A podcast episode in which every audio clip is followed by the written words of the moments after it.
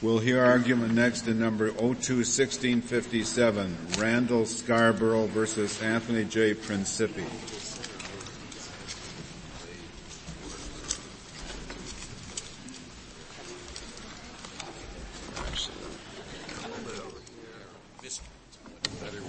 Spectators are admonished, do not talk until you leave the courtroom. The court remains in session.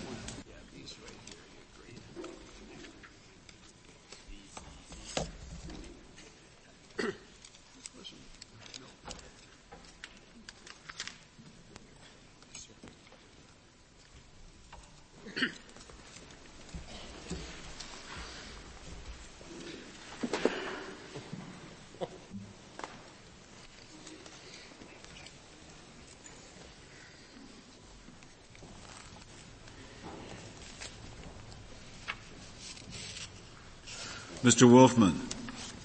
Mr. Chief Justice, and may it please the court. In 1999, Randall Scarborough won his disability appeal before the Veterans Court on the ground that the government's position constituted clear and unmistakable error and that that position was, quote, not reasonably debatable, end quote. He then immediately filed a fee application under the Equal Access to Justice Act that contained three of the elements called for by the Act, but it did not initially allege that the government's position lacked substantial justification. The government seized on that alleged omission, and without any mention of this court's path-marking decision in Irwin versus Veterans Affairs, both it and the Federal Circuit determined that this omission of this legal conclusion was jurisdictional, meaning, in effect, that Mr. Scarborough's amendment to the application could not relate back to his timely filed application. The Federal Circuit and the government persisted in this view even after this court remanded in light of Edelman versus Lynchburg College, which embraced the relation back doctrine both in a judicial and an administrative law context. The Federal Circuit's fundamental error here, the basic mistake, is that it perceived EAJA's limitations period as jurisdictional. As I said, that holding can't be squared with the decision in Irwin, or as reiterated by this court just 2 terms ago in Franconia Associates, and that principle is this. Unless Congress has provided otherwise, limitations periods that run in favor of the government, like those involving private parties, are not jurisdictional, but rather are subject to ordinary statute of limitations principles that provide exceptions under certain circumstances. And so then the question is, what does EAJA say to this? There's nothing in EAJA that even hints that the statute creates the absolute... EAJA is Equal Access to Justice Act. That's the acronym, Your Honor. There's nothing that even hints that the Congress created that type of absolute time bar under EAJA. In fact, quite the contrary, the statute makes clear that a court entertaining an EAJA application already has jurisdiction over the action. Simply put, EAJA can't be jurisdictional in that sense, absolute in that sense, because as this court just reiterated in Contract versus Ryan, EAJA doesn't serve to place a class of cases within a court's adjudicative authority. Mr. Wolfman, if you're right about that it's not jurisdictional, so there should be equitable tolling, why should there be equitable? What's equitable about allowing a lawyer to overcome his carelessness? I mean, the case of a lay person not getting a verification is one thing. A lawyer reads a statute, it says do this, that, and the other, and it doesn't do the other, and then it says, oh, but be equitable, court. Why should a lawyer's carelessness be an occasion for equitable tolling? Is there anything in it for the client? This is just the lawyer's fee. No, well, I think there's several answers to that, but let me take the last part first, Your Honor. First is that here, actually, the client has much coming. These are the client's fees, And the veterans statutes provide that the contingent fee, which cannot exceed 20%, would be reduced dollar for dollar by the EAJA recovery. So the client here, as all veterans claimants, do have money at stake. Let me turn to the question of equitable tolling that you asked. Explain that again. The contingent fee would be reduced dollar for dollar by the recovery? By the EAJA recovery, yes. The statute, the veteran statutes provide that the lawyer can enter a contingency arrangement with the client, but that the fee can't exceed 20% of the claimant's back benefits if he or she prevails. But when covered back benefits? That is correct, Your Honor. So there can be no fee taken unless there's victory. The statute also provides that. However, a statute also provides on what do we do about the interaction between EAJA and this statutory contingency fee. And what it provides is that for the same work, if there is an EAJA recovery, the client must benefit by that. There can't be a double recovery, and that the contingent fee would be reduced dollar for dollar for the EAJA recovery. You could easily just reduce it if it was the lawyer's negligence that stopped him from getting the contingency. That is correct, but the law does not provide. So, and we're back to where Justice Ginsburg's question was. You say really the person who should suffer is the lawyer. If the lawyer is negligent, not the client, that would be pretty easy to arrange. And you really want a rule that says whenever the lawyer is negligent, well, the other side has to suffer the consequence rather than the lawyer. Your Honor, first, there could be such a rule if Congress so provided, and I suppose... Why couldn't you do it under a rule of the court? Why couldn't you just say, I mean, if I were sitting in that court, it wouldn't take me long to try to figure that out unless Congress unless it forbid it somewhere. I mean, if it forbid it, you couldn't do it, but I don't know. What you've read me doesn't sound as if it forbids it. I think it is true that the statutes that I've just talked about don't forbid that. Whether rulemaking authority enters into that kind of substantive arena, that I think that would be unusual, because ordinarily that would be governed by state malpractice. I don't know what we're talking about here. Whether the client can resist the lawyer's request for the 20% contingent fee on the ground that it's the lawyer's own fault that I didn't get compensation that would enable me to pay that fee. I think that's what the question anyway, is. Okay, let's skip. I would like to go back to the question of equitable tolling, if I might, and let me answer that in two ways. First of all, there is a category of equitable tolling that's set out in the Irwin decision and others, which if a claimant timely files an action that is properly filed but jurisdictionally defective in some way, that equitable tolling is a basis for allowing some forbearance in that circumstance. I don't understand why we have to first address equitable tolling. I mean, why don't we look at the statute and see whether it is necessary that this allegation that the U.S. was not substantially justified has to be made within 30 days. I mean, if it doesn't, why do you get into equitable tolling at all? Why don't you start with what the statute requires? Well, I thought that was what the split was about. No, Your Honor, with all respect, no, the split was not on the question of what whether the statute requires the allegation of no substantial justification in 30 days. The split was on the question what... Do you take the position that under the statute, the Equal Access to Justice Act statute, subsection B, that allegation does not have to be made within the 30 days? We do, and we briefed that extensively, both in our opening brief and our reply brief. And you plan to address it this morning? I'd be happy to address it right now, if Your Honor will allow. Well, it just looks like a lot easier argument to me than equitable tolling. Well, let me answer that, and the answer is the plain language of the statute. The first sentence of section D1A, D1B, says that there shall be three things alleged and that they must be done within 30 days. The next sentence, which is the one that is at issue here, says that The party shall also allege that the position of the government is not substantially justified, and that sentence does not include the 30-day time limit. That is one of our arguments. And that's similar to the kind of interpretation the court had to face in Edelman, isn't it? It is, and that we make that argument directly in our brief. In Edelman, it didn't follow immediately as part of the same paragraph, and what leaps to mind when you read a sentence that says the party shall also allege is where? Where shall the party allege this? Is he supposed to file a separate paper later? The logical answer to that question is found in the preceding sentence.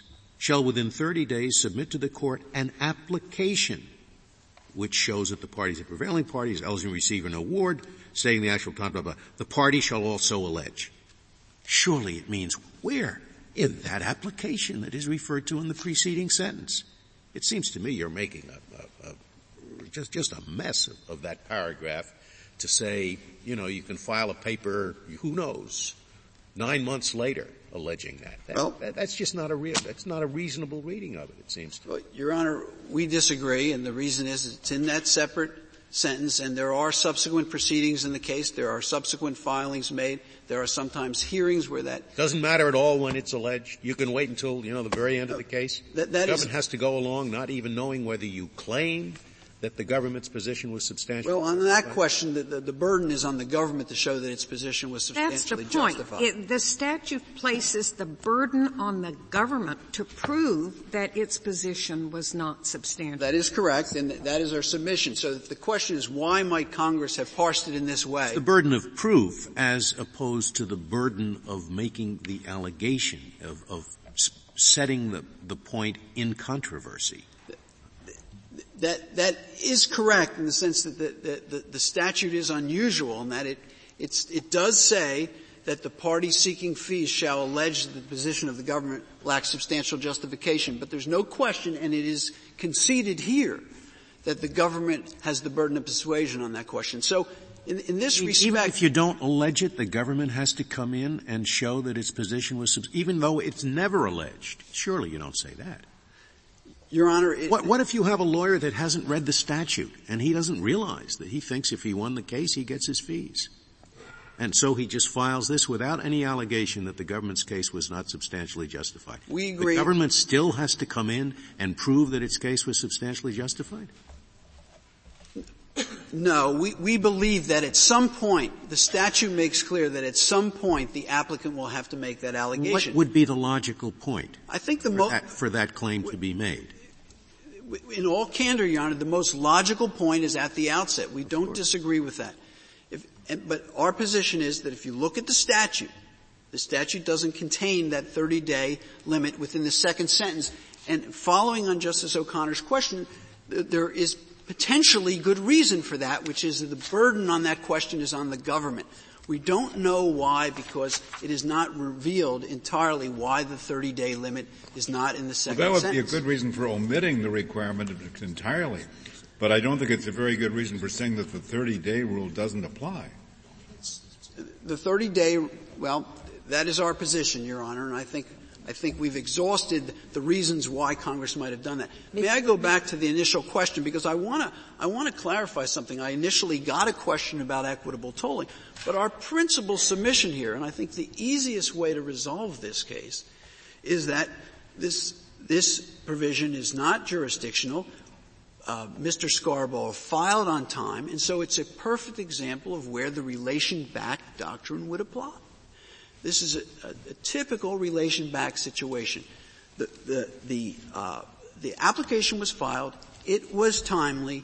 There was an omission, and Mr. Scarborough immediately upon the omission being brought to his attention, filed an amendment that made this 10-word legal conclusion, and that should be the end of the matter. Mr. Wolfman. Could you just clarify one thing for me? I think I understood your answer, but to Justice Ginsburg. But if he has a contingent fee of 20%, gets a $1,000 recovery and a $200 fee, and files an EAJA position. If he recovers precisely $200, that goes to the client. That would be correct. What if he recovered $300? then 200 would go to the client and 100 would go to the lawyer. But in all events, the client would get a piece of the recovery under EAJA. That is correct, unless for some reason there was not a contingency fee. That is correct. If not a contingency fee. And, but you're saying they are, almost all cases there is. Yes. In almost all cases there are. And as I say, the statute allows it up to, but not in excess of 20. Am I right in thinking that, your client did not file the allegation about the government's position being unjust until after the government moved to dismiss? That is correct.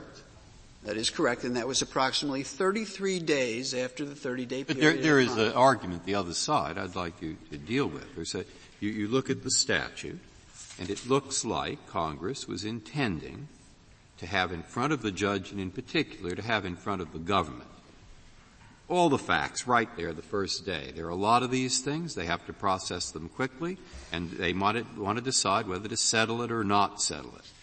And what they have, therefore, you say right in the application, within 30 days, did I win? It's not so clear sometimes because, they're mixed claims. Explain it. Show that you're eligible and also say how much it's going to be. Right there, first from day one. And although this next part is a formality and is in a separate sentence, that doesn't matter. It happens to be really in the same two sentences, and there's no reason to treat it different. All right, so that's their argument, and now I'd like to see what your response is. No, my response is, and if I understand the question, is to take as a given that the statutes contemplates that the no substantial justification allegation be made within the 30 days. And then our response is that this is not a jurisdictional provision. The statute does not create an absolute bar. And then we look to the common law exceptions to statutes of limitations. That's, in other words, you're saying that's Irwin. I mean, you're arguing strongly. It's Irwin, it's Edelman, it's Becker, and so forth. So you want to say that would apply to every one of these four provisions? It would, and right. And treat them all alike, and therefore the separate sentence is a kind of make-way. No, I'm not saying that. I'm saying that your question, I took your question to ask me to assume that all four allegations have to be made within the 30 days. Okay. If I assume that, then yes, the answer to your question is yes, that we would apply those ordinary common law exceptions. Now, judges... Aside from that, now take the other part of your argument and say, no, it's really different, this fourth one. This fourth one is really different. And I got it that it's in a separate sentence. I don't know how much to make of that. Is there any other basis for saying? I mean, maybe that's conclusive. I'm not saying yes, but I want to be sure I have everything in front of me that would make it different. I think the other thing that I would like to put in front of you, and this had to do with my colloquy with Justice O'Connor, which is that there is a different character to that allegation. It is a mere allegation, and it simply notifies the government about its substantial justification. Well, there's more than that to it. This is always filed by an attorney. And as an officer of the court, I assume that he cannot just come in and say the government's position was not substantially justified when it is very clear that it was substantially justified. Well, I assume he'd be liable for sanction from the court. I think that is a fair point, Your Honor, and let me answer that this way.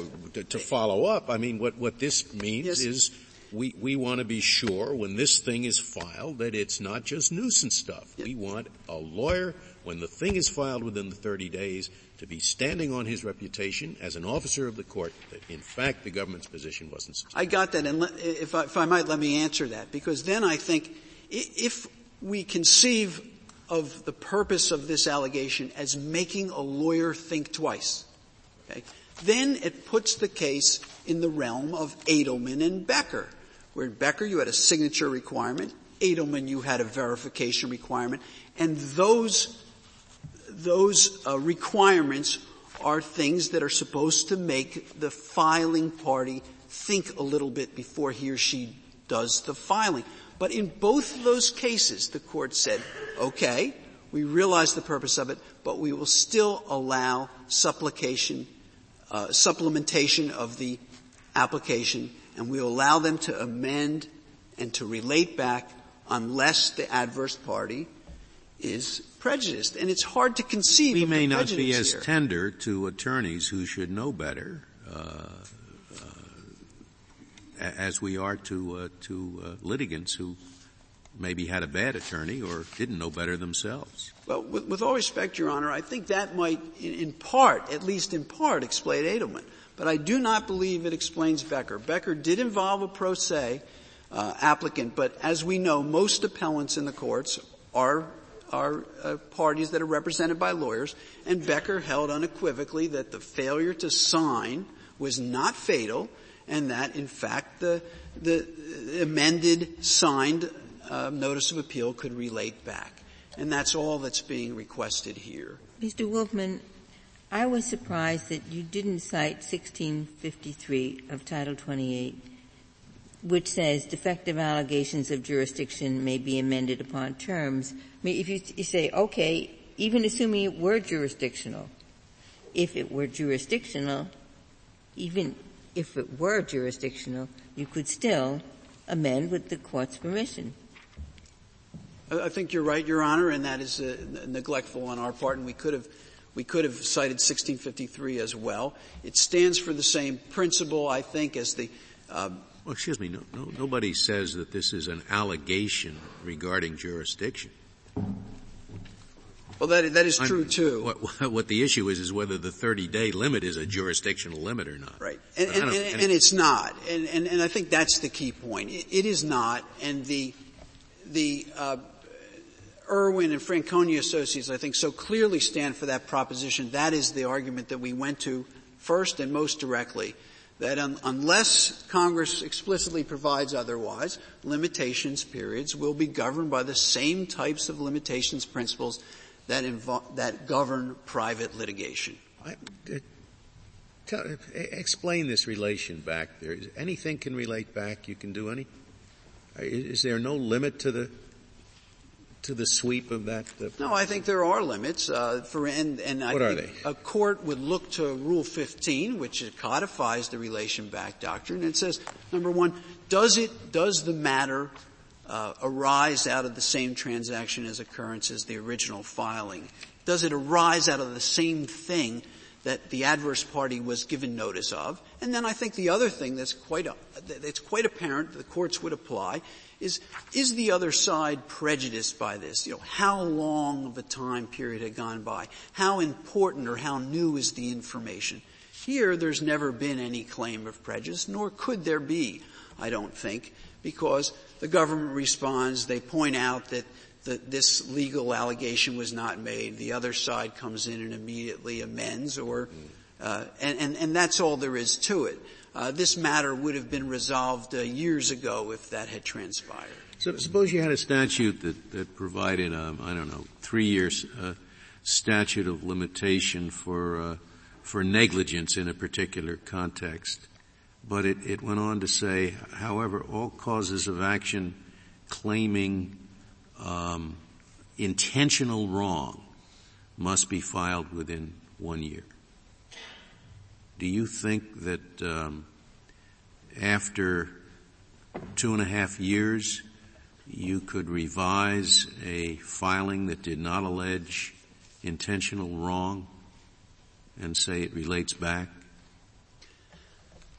And some states do have different statutes for intentional torts versus negligent torts. Do you think you could revise your? I think that would be a much more difficult claim for relation back, and the reason is because the court, the state apparently has said, as a matter of our substantive policy, that we want to give notice of this type of claim much earlier. But let me answer that. So it really does come down to whether this allegation was.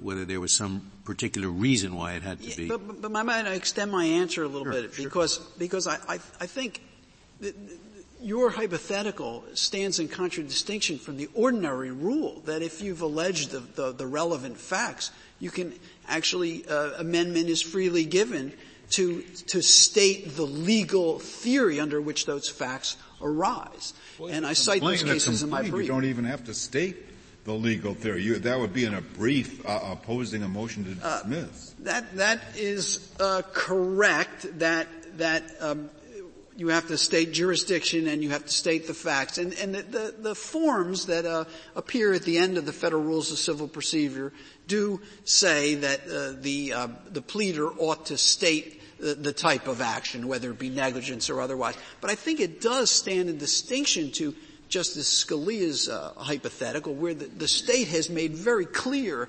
that there is a substantive policy that we want to follow, such that we want to give more notice and quicker notice of this type of action. That's not what we have here. The problem with this, and there is a problem maybe just for me, but there's a lot of legislative history here that says that, for example, the deadline for filing the fee application is jurisdictional and cannot be waived. And then there are a lot of other stuff. The administrative conference has said you ought to make this subject to waiver for good cause, and that was rejected. And so there is a lot of history that says you just can't do an Irwin kind of thing. We don't mean that.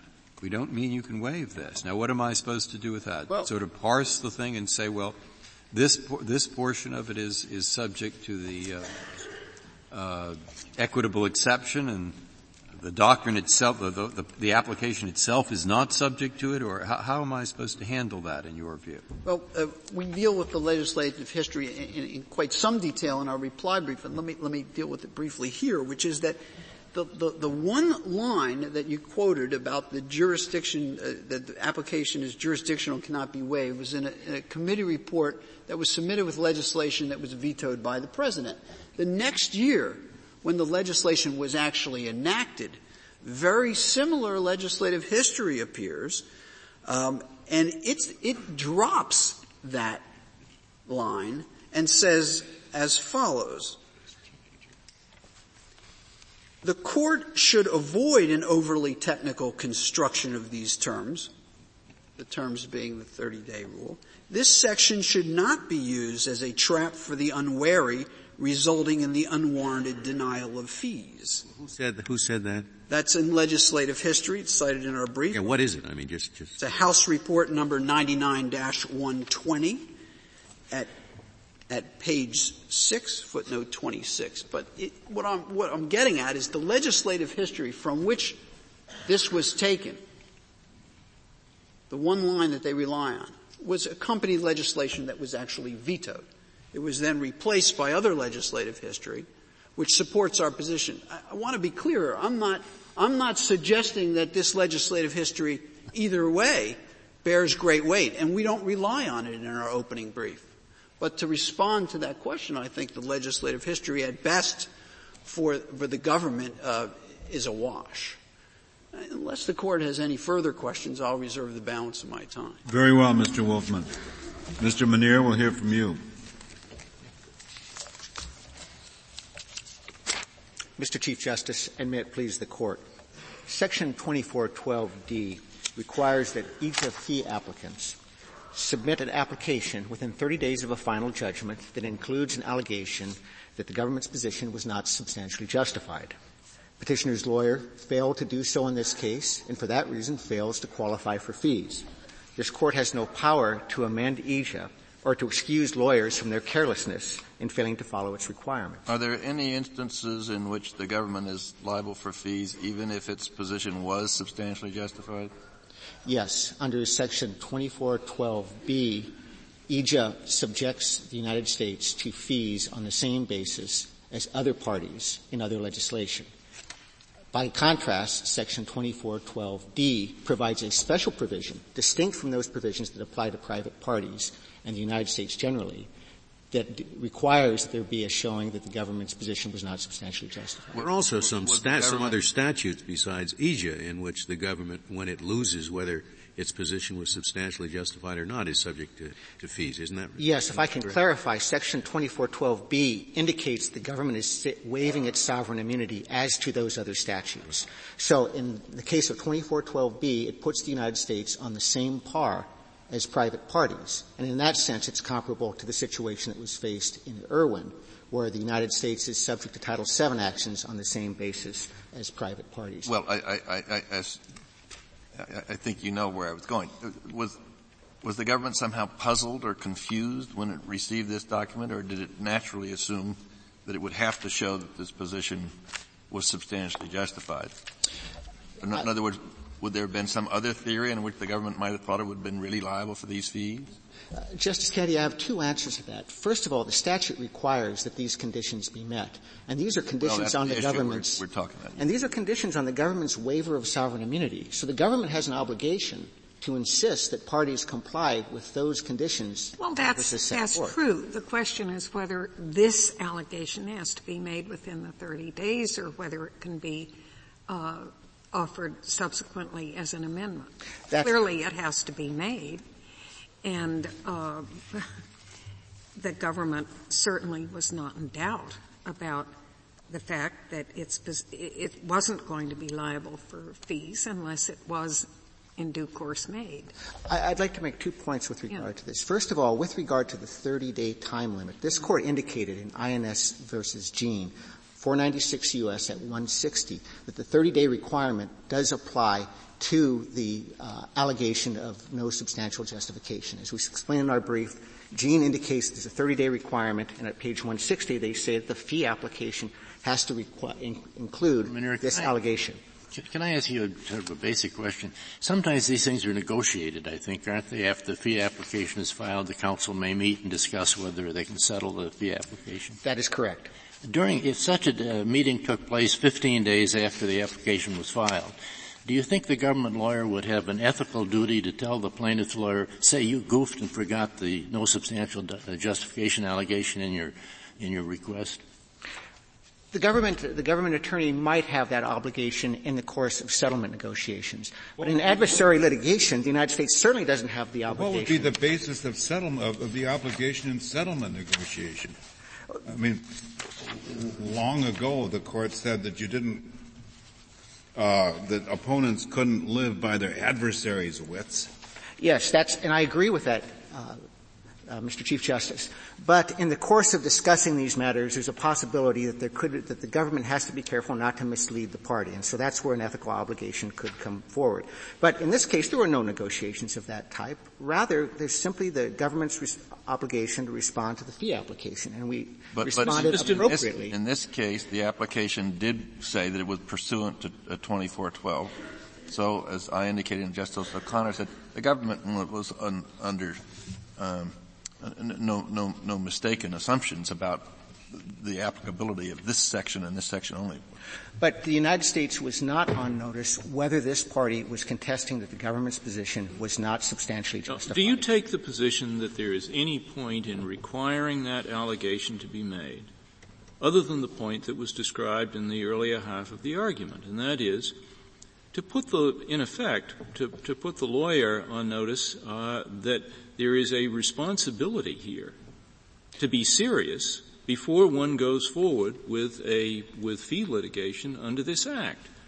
Is there any other reason for it? There are three reasons. First of all, it's a condition that Congress placed on sovereign immunity, and by that alone, the courts and lawyers and the United States representing Congress as well must respect it.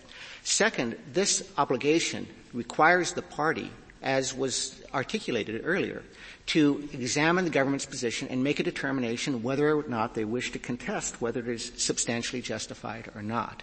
So that does put that additional obligation on counsel. Third, it's of use to the United States in determining how to respond to a fee application.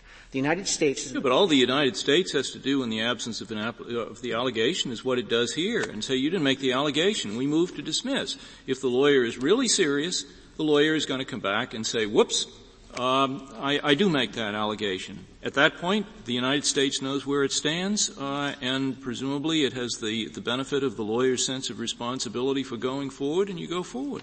Except that the party did not comply with the condition that Congress imposed on its waiver of sovereign immunity. But other than that, the government has not really been prejudiced in any way. The government knows of the substantial justification rule, and it's either ready to defend or acquiesce on that point. Well, the government and the courts are both prejudiced by this because it requires two additional filings that otherwise would not need to be made if the lawyer had not been careless. In this situation, we face thousands of suits that potentially implicate EAJA claims.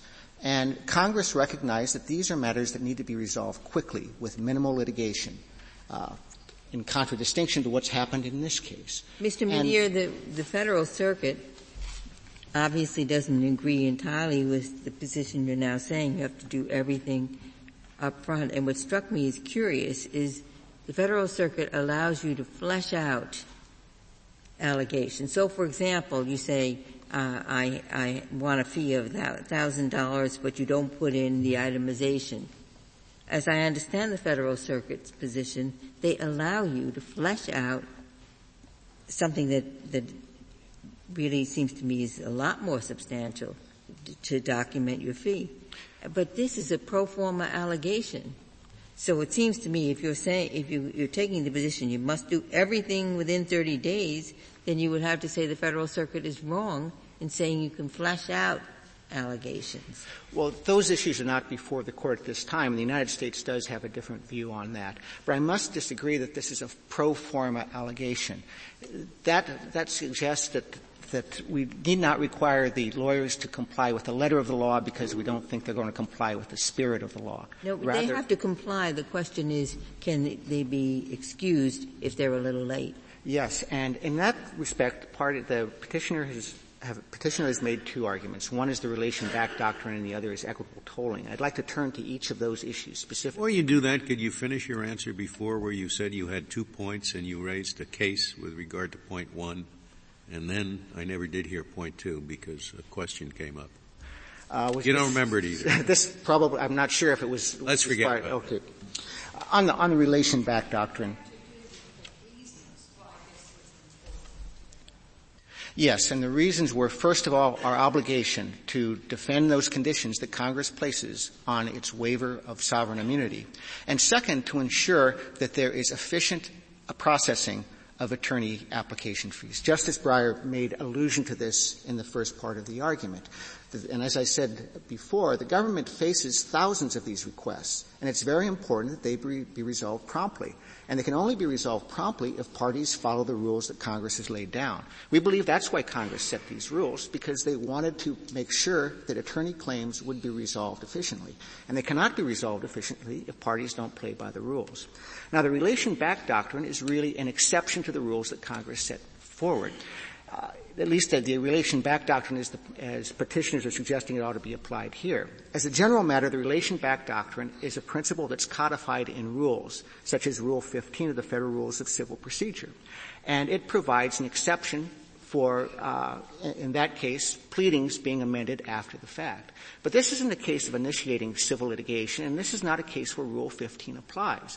Rather, the question is, what did Congress intend? If Congress had wanted a relation back doctrine, it could have specified that. Wasn't there a relation back doctrine that courts were applying before it was codified in 15C? The examples that petitioner points to are cases involving the Federal Employees Liability Act, involving the injuries to railmen who are working in interstate commerce.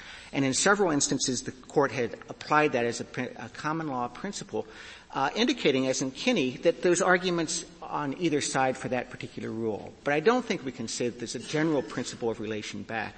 And you wouldn't want to generalize from FELA cases, would you? No, I would not. But there was in states, some states also had a relation back doctrine. And the note in Rule 15, see, the 1937 note to the Federal Rules talks about codifications of this. But we're talking here about a situation where Congress has set a time limit and has not provided for a relation back, a case where we're dealing with sovereign immunity, where this is a charge against the federal fisc, and so we have to do. The timeliness argument is somewhat strange in this case because he filed the application prematurely, as I remember the case, didn't he? And then they said, no, you got to wait till the mandate comes down, and then after the mandate came down, they refiled it, and then the 30 days went by, and the government asked for an extension it didn't to get it disposed of. So the government's argument that you got to get this done as fast as possible seems a little strange in this particular case. Well, Your Honor, in this case, there were two premature applications that were filed. The first application was filed prematurely. The court returned it and said, wait until the 60-day period runs. Right. The party then filed another premature application. Which was identical to the first. That's right. And the court held it until the mandate issued, and at that point asked the United States to file a response, a 30-day response. So the government acted quite appropriately. It asked. They took more than 30 days to respond. Yes, it did, but it could well be because we are dealing with. Wait and see whether he catches goof. No, not at all. At the time we filed our extension, the time had already run for that. But the problem that we face in the government is we have numerous cases and numerous fee applications. It could very well be. Why doesn't all that fit within an equitable exceptions doctrine? Because that's one of the things you take into account. My basic question is, why not read the statute of limitations, say what this Court said in Irwin and others, as they're normally read, subject to equitable exceptions? Or at least, if the legislative history makes that impossible, and I was just told it doesn't at all, read the filing of the paper as absolute, but the contents of the paper is subject to equitable exceptions. So you'll win 99% of the time. It's just the lawyer really had a heart attack on the way to the post office, you know. I mean, something awful came up, and why not give him the advantage of that equitable exception? Your Honor, in this case, the equitable tolling argument, I have to point out, was not raised before the Court of Veterans Claims. But I mean, we're trying to interpret this statute. And would it be, is there any reason not to interpret the statute, whether they win or they lose in this particular case is a matter of lesser importance, perhaps, but not to them, but to others. But to get the statute right is important. And therefore, you think the correct interpretation of this statute is, like other statutes, as I said, A, subject to equitable exceptions, or B, at least the content of the document is subject to equitable exceptions. Your Honor, we would say neither is subject to equitable exceptions. You would say that, and I'm interested in why. Yes. First of all, the statute itself sets a strict 30-day time limit. It does not provide for relation back. If Congress wanted relation back, it could have. And to imply a relation back doctrine is to negate Congress's specific intent in this case. With regard to equitable tolling, this Court said in Irwin that equitable tolling will be presumed to apply in those cases involving government waivers of sovereign immunity where the government is held liable on the same basis as private parties, as in Title VII. But as my colloquy with Justice Stevens pointed out, this is not a situation where the United States is being held liable for attorney's fees on the same basis as other parties. That's what Section 2412B provides. And perhaps equitable tolling should apply there, perhaps not. That's a different question. Here, another question, if I may. Supposing that a plaintiff's lawyer has trouble finishing his timesheets. It's a long, protracted case. And yet just before he filed the fee application, he called the government lawyer and said, I don't think I can get my time statement in 30 days. Will you agree to a 2-week extension? Would the government lawyer have authority to grant that, to stipulate to such a 2-week extension? No, he would not. Under our reading, this is a 30-day time limit, and the parties have to comply. After all, this litigation, as in this case, has been going on for several years. The attorneys have an obligation, if they want fees, if they want the government to pay their fees, to keep good records and to avoid careless actions. Is there any other reason to this? So far what I've registered in my mind is the statute says nothing about equitable exceptions one way or the other. It's the difference between this statute and a lot of other government statutes of limitations is in the other ones they're creating an equality between government liability and private party liability, and in this one it's only the government that would be liable for the fees. That's correct. And is there anything else? That's a formal reason, but an important formal reason. Is there any other reason? That is our principal basis for distinguishing Irwin. But I'd like to point out also that equitable tolling was not raised in the Court of Veterans. Mr. Manier, could we possibly find for you in this case on the issue of relation back while leaving open the question of whether equitable tolling can apply or not? Yes, you can. Because as I understand the relation back doctrine, it doesn't matter about the equities. Whether it's his fault or not, you can always relate back. That's correct. Whereas equitable tolling would generally be eliminated if fault is involved. That's correct. Now we think that you do not need to reach the equitable tolling issue. But if you do, there's no basis for equitable tolling in this case in any event. Because equitable tolling is a doctrine that developed based on the concept of ameliorating or preventing unfairness to litigants. Now, there's nothing unfair in requiring an attorney to comply with time. Mr. Manier, can I ask you to go back, because I don't think the relation back, if it goes by Rule 15C, it's not just that you have an absolute right. 15C3 makes it very clear that if there's prejudice to one side, it doesn't relate back. It isn't an automatic thing that you can always make up for not having. That's correct, Your Honor. If I could clarify in answering Justice Scalia's question, I was indicating that there doesn't have to be inequitable conduct in order to qualify for relation back. But it doesn't mean you would get it automatically. It isn't automatic. It has to be that the other side knew or should have known that but for a mistake that you would have put this in. Yes. But again, Rule 15C by its terms does not apply to this case. It applies to pleadings. You made a distinction in your brief. You said, well, Rule 15C is a pleading rule. This is not a pleading. This is an application for a fee. So I say, yeah, it is an application for a fee, not a pleading, but why should that make any difference to the concept of relation back? Because Rule 15C applies to litigation generally. In this case, we're dealing with a specific time requirement that only applies to government applications, to applications for fees against the government when the government's position is not substantially justified. There's simply no basis for applying Rule 15C to this situation. Well, that answer has nothing to do with whether it's labeled a pleading or an application. That's correct. That may be correct. Ultimately, 15C simply doesn't apply here. That is my point. And if we're going to look to the time limits, we have to look to what did Congress intend when it enacted 2412D1B. It set a 30-day time limit. It didn't create any exceptions. It didn't provide for any relation back, and imputing relation back would destroy that 30-day time limit that Congress specified. You've raised a number of very good points that make this quite complicated, and I'm looking to try to simplify it in my own mind. Could we say that in respect to the 30-day filing requirement, we don't have to decide whether it is absolute or not absolute, subject to equitable defenses of different kinds or not. In respect to the content parts of this, at least the fourth part, it's treated like any statute of limitations, any ordinary statute of limitations. And whatever they're subject to, Judge, you make this one subject to. Now, there you'd meet me with the argument, but this is the government and the one we went through. Is there any other reason for not doing it? Well, this is, as you point out, this is a content limitation. It's like TORAs in other cases where content does need to be included within the specified time limit. It's not simply a formality like a verification or a signature.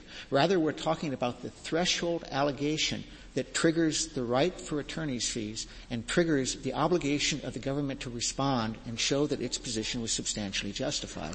Without that, you really don't have a fee application as Congress conceived of it. When we look at what do we mean by a fee application, we have to look to 2412 D1B. And Congress indicated what it thought was essential in the fee application. You have to show that you prevailed. You have to show that you're a qualifying party under EAJA. You have to provide your costs, including an itemized list of costs. And you have to make the threshold allegation that the government's position was not substantially justified. Those terms define what a fee application is. And this Court's decision in Jean indicates it all has to be done in that 30-day period. Now, to apply any sort of relation back doctrine simply negates the very careful, strict rules that Congress imposed on this charge against the Treasury. Can you give me any indication of how many of these applications there are, how many times the government contests this substantial justification, how many times the government concedes that? Does the government ever concede no substantial justification? Well, in many cases, the government will settle it because the costs of litigating aren't worth fighting over the matter. But in terms of statistics, I was able to find this in a quick review. And this is outside the record, so I am stepping outside the record and looking at government files. But in the case of Social Security Administration, between August 2001 and August 2002, the government paid 5,500 roughly EJA applications, and a total amount of $18 million. Now, Social Security is only one small part, I shouldn't say small, but it's a significant part of the EJA, qualifying EJA cases. But as that indicates, there at least in 5,000 cases, the government made a payment, either by settlement or on the basis of a any indication of what percentage that is out of the total? No, I do not have an indication of the total number of cases that are available. But what we do know is that we face thousands of these cases, and efficiency is paramount unless fee litigation is going to become a second major litigation, which is something... That second major litigation I don't see. I see you have to make the motion to dismiss. But beyond that, once the allegation is made, it, as Justice O'Connor pointed out, is the government's burden to show that its position was substantially justified. So what is the satellite litigation beyond you're filing the motion to dismiss because they didn't make the allegation? Your Honor, it's satellite litigation like this over whether or not relation back should apply, under what situations it should apply, should equitable tolling apply, have the conditions for equitable tolling been met, But once the court decides this case, and it's supposed it should say that relation back applies, well, that would be it, and there wouldn't be any satellite litigation. Well, Your Honor, as you pointed out, relation back is not automatic. So there would be these questions of whether or not whatever criteria the court decides to create for relation back are satisfied. And I have to point out, the court's going to be creating all of these rules. As it stands right now, we have a simple 30-day rule. Once we inject relation back and equitable considerations, then we're at sea in terms of what's necessary to satisfy those rules. Well, that's true of the doctrine in the first place, isn't it? I mean, we don't get into relation back because Congress originally passed a statute saying there's going to be relation back in every one of these instances, I suppose, in which there is a relaxation of a stated rule. We got into it because the court recognized it. And it seems to me your argument about the satellite litigation at most means maybe we'll have a half a dozen cases deciding exactly what exceptions to the literal statement in the statute book there may be. But as against EAJA litigation, in which there are at least 500 a year in the courts around the country on Social Security alone, that seems to be rather a minuscule percentage of extra cases. Well, Your Honor, with respect to how the court got involved in these matters, in many cases, Congress simply deferred to the courts to establish the appropriate procedural rules. It didn't set. Did it say we are deferring to the courts to set procedural rules? I doubt it. Congress simply pass a statute and somebody says, well, gee, does the 30 days, is the 30 days absolute or not? Your Honor, the Rules Enabling Act, I think, is a direct delegation to the courts to create rules to govern practice and procedure where Congress has not otherwise specified the controlling rules. In this case, we have a rule that Congress has set, a 30-day rule that makes a great amount of sense in these circumstances where the object is to determine fee litigation quickly and efficiently. And if parties abide by the rules and follow those rules, then we can be assured that these cases will progress and that the courts and the United States will not be burdened with this type of additional litigation. These are, after all, charges against the Treasury, the area where Congress's sovereign immunity is paramount. And when Congress has... I know you said it's not before us, but would you make a distinction, the one that this Federal Circuit makes, between you don't account for the fees, and so you want later to document what supports your request for? Your Honor, our feeling is that these showings can be made very easily. You can show that you're a prevailing party by attaching a copy of your judgment. You can show that you qualify for fees by attaching an affidavit showing you have a net worth of less than $2 million. Itemization is not all that difficult. Attorneys keep these records. The itemization is what the Federal Circuit allows leeway on. And yes. I wanted to see your fix on the statute. I suppose you would say the Federal Circuit is wrong to allow any leeway on that. We think that the better rule is that itemization should be complete at the time the application is filed. But however we deal with that issue, certainly the threshold allegation that's at issue here does need to be made. I mean, this is the trigger that determines whether or not the government needs to respond to the fee application at all. And if the party has not made that basic determination... You characterize it as a trigger. Do you defend the Court of Appeals' characterization of the requirement as a jurisdictional requirement? Your Honor, I think it can be described as jurisdictional in the sense that term is used in Sherwood versus the United States, that sovereign immunity is a condition on the conditions of that waive sovereign immunity are a limitation that define the scope of the court's jurisdiction. I think that's how that terminology has become applied. So your answer is yes. Yes. I think it might be more accurate to say it's a sovereign immunity-based limitation. But that carries with it the very same point. Namely, it needs to be strictly construed. Courts have no power to expand it beyond what its normal confines would be. So the term jurisdictional is just a label. What's important is the substance of conditions on sovereign immunity, and that is they need to be strictly construed and cannot be enlarged beyond what Congress has provided. What's your best case in support of your position of a strict interpretation of a requirement like this, other than cases about sovereign immunity being can't be expanded? In cases such as some of these cases are not cited in the brief, but Brockamp, Locke, a number of these cases involving statutes of limitation where Congress has or this Court has ruled that the emphatic statute of limitation that Congress has set is determinative. I'd also point out to Justice Frankfurter's statement in Holmesburg versus Armsbrecht, where he said that when Congress sets a statute of limitation, there is the end of the matter. The statute of limitation that Congress set is definitive. Locke was a case involving a total failure to file on time, not omitting an allegation in the filing. That's true, but again, I'm not sure that a real distinction can be made there because, as I said before, when we look at what is a fee application, we define a fee application by those things that Congress said define its content. Ultimately, I think the important point here is that strict adherence to these types of statutory rules is the best guarantee of fairness in these cases. This is a case where the burden is placed on the attorneys at minimal, and we believe that this Court should follow what Congress does. But the burden of the real result is placed on the client.